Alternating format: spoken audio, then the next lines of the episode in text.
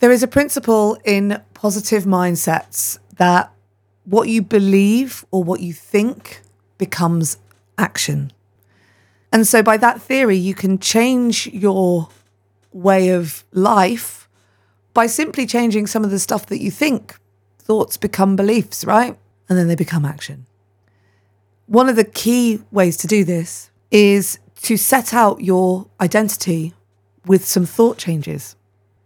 If you're telling yourself, oh, I'm a bit rubbish at this, then you're going to be a bit rubbish at it. If you're telling yourself, I'm not going to be able to do that, then you're not going to be able to do it, whatever it is. So today, to start your week, I want you to start with an I am statement. This might be, I am a good person. This might be, I am a successful business owner. This might be, I am a weightlifter.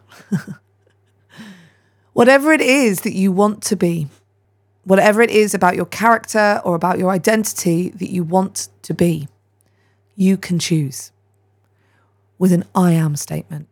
Write it down 10 times, say it out loud 10 times, do it every single day, etch it into your mind.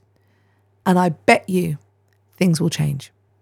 This is your Everyday Positivity from the Volley Network.